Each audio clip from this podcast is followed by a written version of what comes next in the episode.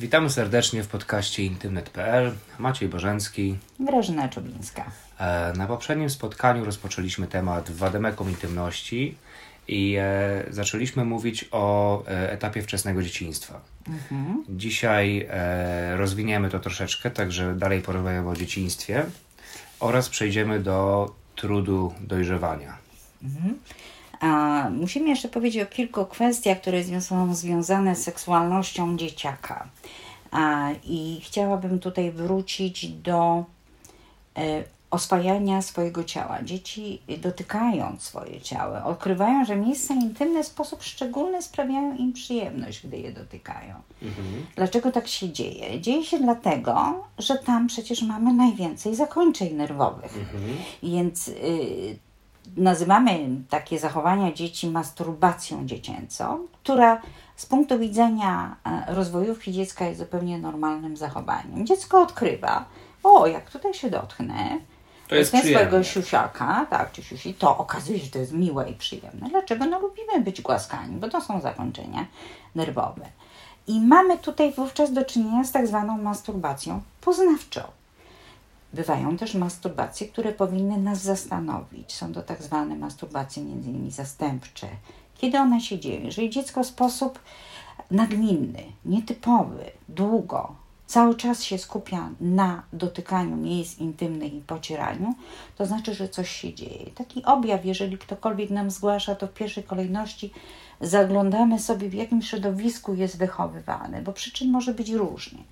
Niestety... Właśnie chciałem się dopytać mhm. o jakiś e, przykład, żebym chociaż ja to lepiej zrozumiał. Mhm. Już mówię. Może tak się dziać wtedy, gdy, i to nierzadko się zdarza, że to odkrywamy, że dziecko nie czuje się bezpiecznie.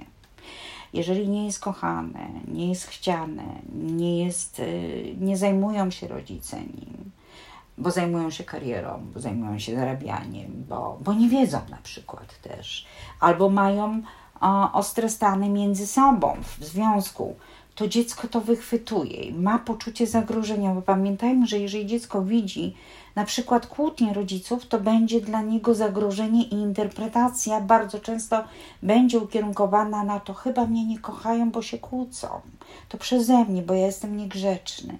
Znaczy I... dziecko w naturalny sposób stawia siebie na, w swoim świecie, jest taki naturalny egocentryzm i rzeczy, których nie rozumie, tłumaczy sobie sobą.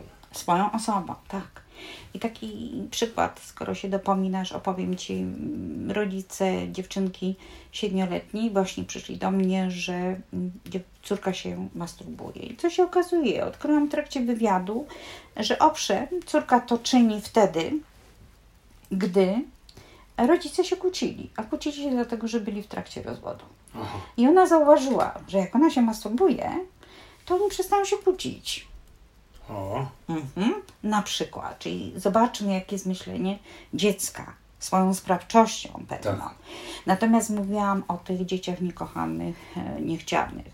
E, to jest symptom bardzo wielu rodzinach dysfunkcyjnych, że dzieci właśnie nagminnie się masturbują. Dlaczego? Dlatego, że są potrzebne im endorfiny. To poczucie ciepła, poczucie dobra, poczucie miłości w pewnym sensie, substytut jakby tego. Mhm. I jeszcze może być inny rodzaj masturbacji, wtedy, gdy są na przykład zaniedbania higieniczne, tak? bo mastka nie jest wymyta mhm. Mm, w siusiaku, a, albo owsiki, no to dzieciaki się po prostu drapią. Mhm. I też warto temu się przyjrzeć. Niestety bywają też przypadki a, wykorzystania seksualnego dziecka, tak? ale to już jest cały szereg różnych a również diagnoz i, i, i symptomów, które na to wskazują, i zawsze tym powinien się zainteresować specjalista. Zawsze. Tak. I to taki apel do ludzi, którzy widzą zachowania dzieci. Pamiętajmy, że um, dziecko, które się zdrowo rozwija, ma prawo się dotykać i wystarczy, że skierujemy jego uwagę na jakąś inną rzecz, inną aktywność, i ona to przerywa i nie ma problemu. Mówiąc dziecko, o jakim teraz wieku mówimy? Mówimy o wieku mniej więcej 3 do 5-6 lat. Mhm. Czyli tam, to jest pewnie naturalne. Czyli tam dalej nie ma za bardzo miejsca na erotykę w żadnym Dalej nie ma tej erotyki w ogóle. Erotyka mhm. śpi do momentu, gdy nasza przesadka mózgowa śpi, czyli do etapu dojrzewania. A, a tutaj, tak jak powiedziałam, od ciekawości poznawania swojego ciała poprzez różne również sytuacje zastępcze, które w życiu dziecka z powodów rodzinnych, y, czy otoczeniowych, środowiskowych, czy zaniedbań higienicznych mogą się mhm. pojawić. Zresztą jak mówimy tak o oswajaniu swojego ciała, to pamiętajmy, że te sławetne zabawy doktora, które się dzieją na etapie przedszkolnym, to także norma rozwojowa, szczególnie te, które nie miały okazji widzieć swoich rodziców mhm. Nagich. Mówię o takich sytuacjach bardzo bezpiecznych, jak kąpiel, jak przebieranie się, mhm. żeby nie unikali dorośli oczu dziecka, które warto, żeby się oswoiły, bo przecież natura tak nas stworzyła i nie ma w tym żadnych tak zwanych grzechów. Mhm. To jest niezwykle ważne, dlatego chciałam wrócić e, do tego ciała i do pewnych zachowań, które niestety bardzo często dorośli e, traktują jako zachowania seksualne mhm. w sensu stricte. Nie, tutaj nie ma grama erotyki bo ona śpi. Generalnie dzieciństwo, Maczku, dla rodziców to cholernie trudny etap, bo dzieci nie tylko patrzą, nie tylko różne rzeczy robią, ale też pytają. No i pytają o co? Skąd a, się biorą dzieci na A, pewno? dokładnie, skąd się biorą dzieci. No, najczęściej machamy ręką, jak będziesz duży, to się dowiesz. Albo mam na podorędziu zestaw typu bocianej kapusty i tym podobne bzdury. Tragedia. Które jako dorośli z przymrużeniem oka traktujemy, natomiast dla tych dzieciaków to jest bardzo e, ważna kwestia. Myślę, że takie odpowiedzi wymijające świadczą o tym, że rodzice też nie są przygotowani na e, tłumaczenie. Mhm. Nie mają tej właśnie merytoryki i jest to też pewnie krzywda w pewnym sensie dla dziecka. No i tutaj są dwie kwestie. Jedna z najważniejszych to to, że jeżeli nie udzielimy dziecku odpowiedzi albo też przekłamiemy, nieprawdziwą podamy, to przestajemy być wiarygodni dla dziecka, które może przestać nam ufać. A to jest strasznie ważny moment, w którym my budujemy dalej więź ze swoim dzieckiem. Szczególnie w kontekście tego, co potem się będzie działo, gdy na przykład na etapie dojrzewania zaczynamy różne rzeczy próbować, bierzemy różne zakręty życiowe mhm. i w tym momencie już do tego rodzica nie będziemy mieli zaufania. Bo... Czyli rozumiem na przykład, jak dziecko y, straci e, zaufanie do rodzica w wyniku pewnych jego zachowań, to później w okresie dojrzewania, kiedy e, to zaufanie będzie bardzo potrzebne, ta więź nie będzie działała w sposób taki, jak powinna. Mhm. Też mi od razu nie wiem, czemu, ale przychodzi na myśl e, do głowy takie słowo jak autorytet, gdzie no, rodzic powinien być autorytetem dla dziecka w pewnych kwestiach i to też może zostać naruszone, ten układ sił wtedy. Tak, z drugiej strony warto, żebyśmy pamiętali, że to nie wynika ze złej woli rodziców, tylko z braku wiedzy. Z braku wiedzy e, na temat tego, jak temu dziecku odpowiedzieć na pytanie, żeby uratować ten swój autorytet rodzicielski. Mhm. Nie bociany, kapusty i tym podobne. To powiedzmy, jaki to sposób w takim razie. Otóż to. Najfajniejszy i najprostszy sposób to odpowiadać prostym pytaniem, prostą odpowiedzią na proste pytanie. Jeżeli dziecko nas pyta, a skąd się biorą dzieci, to wystarczy odpowiedzieć, że kiedy mama i tata się kochają, to tatuś przekazuje mamie plemnik i to ważne, żeby nazywać od razu rzeczy po imieniu, nie bać się, że nawet jeżeli niezrozumiałe jest to słowo dla dziecka, to ono go zapamięta jako coś naturalnie używane. Czyli łączy się z mamy malutką komórką jajową i z tego połączenia zaczyna się rozwijać w brzuszku mamy a, dzidziusi. A to jest niezwykle ważne. Tutaj nie potrzebujemy żadnych specjalnych e, słów. Mało tego. Czyli tak, prosty język, mhm. e, zero mitologii Fakt. o bocianach i o kapuście. Tak. tak.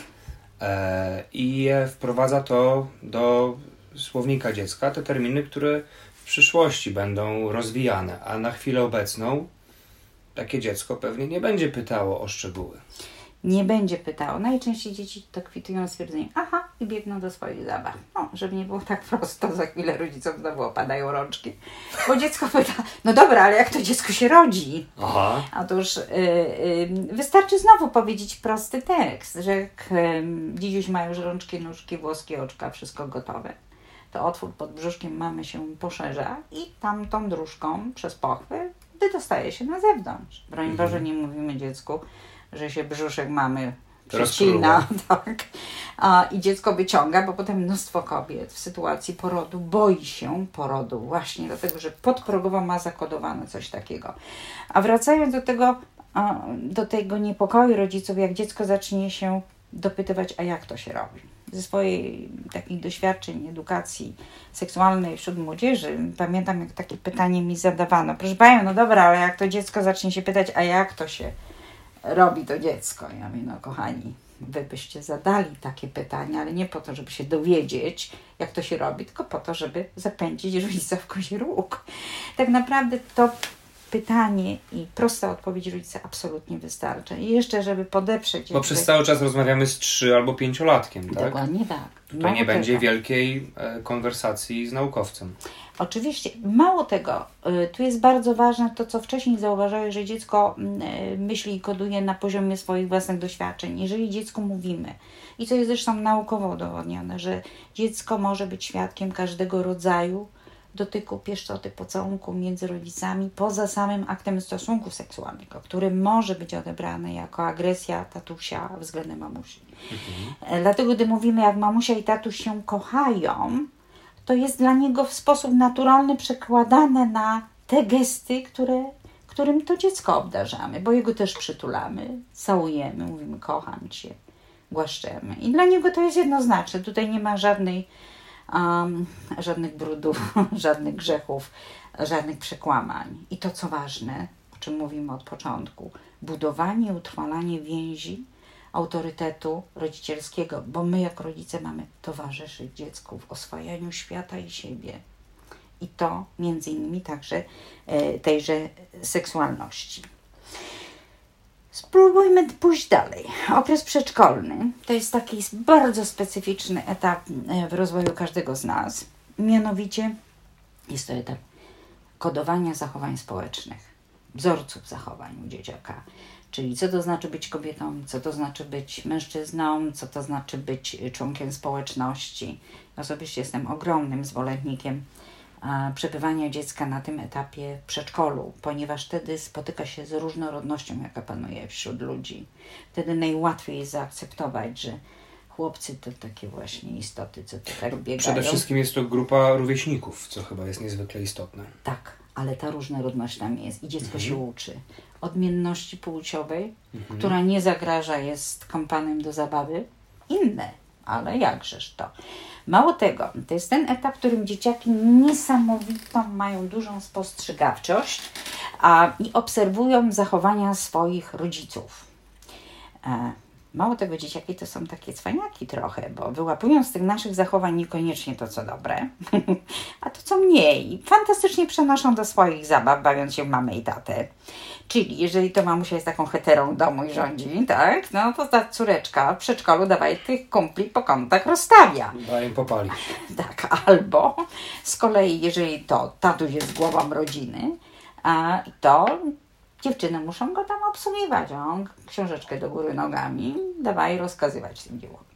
Prześmiewczo trochę o tym mówimy i żartujemy, ale tak naprawdę ważne jest, żebyśmy my jako dorośli, my rodzice, mieli świadomość, że na tym etapie dzieci bardzo uważnie nas obserwują, jak się zachowuje. Ja jako matka, jako kobieta, jak się zachowuje mój partner, niezależnie w jakiej płci jest dziecko, to są podstawowe modele męskości i kobiecości, które potem będą zaważały w doborze partnera, e, w utrwalaniu lub też rwaniu więzi partnerskich, bo od sposobu rozwiązywania konfliktów, kreowania tej męskości, kobiecości, a także z w ogóle z otaczającym światem, tą różnorodnością, tu się zaczyna to projektowanie, mówiąc współczesnym językiem, programowanie dziecka społecznie. E, z punktu widzenia mojej pracy jako doradcy rodzinnego i pomagacza, to jest najważniejszy etap, jeśli mówimy o związkach, o ich trwałościach, o satysfakcji w życiu. Dlatego to jest tak niezwykle ważne, żebyśmy zdawali sobie z tego sprawę. I powiem jeszcze o sytuacji, która może być dysfunkcyjna, mianowicie wtedy, gdy zdarza się, gdy jedno z rodziców wychowuje dziecko samo bez drugiego rodzica. No, najczęściej jeszcze ciągle w naszej kulturze jest to na przykład kobieta, która wychowuje syna. Tu jest ogromne niebezpieczeństwo, że jeżeli nie dostarczy jakiegoś wzorca, modelu męskiego temu chłopcu, to będąc dorosłym, już ten chłopiec, może mieć ogromne trudności z zawiązaniem prawdziwej, zdrowej więzi e, ze swoją partnerką. Wiadomo, że matka dwójnasób, trójnasób będzie chciała wynagrodzić brat ojca. I niestety ten jej wpływ może być przeogromny. Ja nie mówię, że tak się musi stać, ale to zagrożenie dość często w gabinecie niestety odkrywamy. I co wówczas się dzieje? Bo to nie o to chodzi, że partnerka będzie głaskała go po głowie, papu dawała pod dziób. No, to nie ma problemu. Wiele kobiet świetnie sobie w takiej roli radzi nawet ją lubi. Natomiast niebezpieczeństwo tkwi w czym innym, że będzie on porównywał tą swoją partnerkę ze swoją matką. A to są całkowicie dwie różne role i funkcje. Oczywiście i e, ta rola matki, czy też ten model matki będzie tak strasznie mocny, że ta partnerka nie wygra. Czyli mówisz, że obecność ojca w dojrzewaniu jest o tyle istotna, że pełni on taką funkcję przeciwwagi trochę.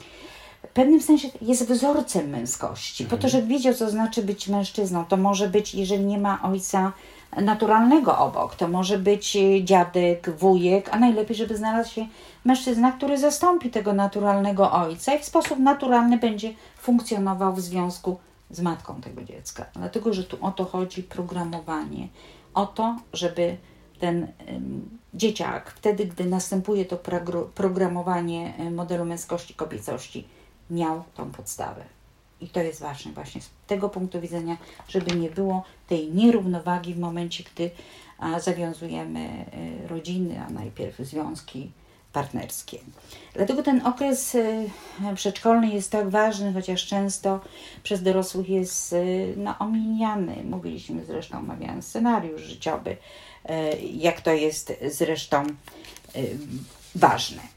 I tutaj o jeszcze jednej rzeczy chcę powiedzieć, mianowicie takiej, że w tym momencie e, następuje też takie oswajanie się z tą odmiennością, która jest niezwykle potrzebna dzieciakom wtedy, gdy idą do szkoły. Ja mówię tu o systemie polskim przede wszystkim, tak, bo z tego przedszkola wychodzą do szkoły, zmienia się cały system, e, wsadzają do jednej klasy. No tutaj troszeczkę lepiej to wygląda, bo szkoła się zaczyna od trzeciego, czwartego roku życia, więc ten okres tak zwany przedszkolny już tutaj jest szkolnym, więc nie ma może takiego gwałtownego przeskoku jak w systemie polskim, ale właśnie wtedy bardzo łatwo widać, że dziewczynki tworzą swoje grupy, chłopcy swoje, klany mają, tak, swoje zaczyna się między nimi rywalizacja, agresja, co jest normalne. Ale dzięki temu, że wcześniej e, bywali wśród rówieśników w bardzo różnorodnej grupie, e, ta różnica staje się łagodniejsza i dzieci uczą się przebywać tej różnorodności. Także to jest kolejne jakby zadanie zarówno dla rodziców i wychowawców, żeby o tym wiedzieli. I tutaj, gdy dzieci idą do szkoły i widzimy takie charakterystyczne, odrębne grupki dziewcząt i chłopców, jest jeszcze jedno bardzo ważne zadanie dorosłych wobec dzieci, ich zdrowym rozwoju, a przecież o to nam chodzi. Mianowicie dostarczenie dzieciom wiedzy o tym, o tym, co za chwilę będzie się z nimi działo, czyli o tym wszystkim, co jest związane z etapem dojrzewania. Bo do tego momentu nawet eksperymenty skandynawskie, wychowywania dzieci unisex, a rzeczywiście przynoszą pozytywny efekt, ale tylko do tego momentu. Od momentu dojrzewania następuje maskulinizacja mózgu, feminizacja i nasze drogi rozwojowe totalnie zaczynają się rozbiegać. Stajemy się dla siebie alienami. I młodzi, nie wiedząc o tym, nie mając podanej wiedzy i informacji, niestety pakują się w różne trudne sytuacje, których mogliby uniknąć, gdybyśmy my dorośli mieli tego świadomość. A świadomość bierze głównie z edukacji i wiedzy. Tak jest, bo wiedza to edukacja. I o tym na przyszłym spotkaniu. Tak jest. Także dzisiaj pokryliśmy e, temat e, dzieciństwa. Tak, takich charakterystycznych zachowań i zjawisk, które się pojawiają w zakresie seksualności w okresie dzieciństwa. A na następnym spotkaniu już na pewno przechodzimy do trudów dojrzewania w wademekum intymności. Dziękuję, Dziękuję bardzo. Dziękuję za uwagę.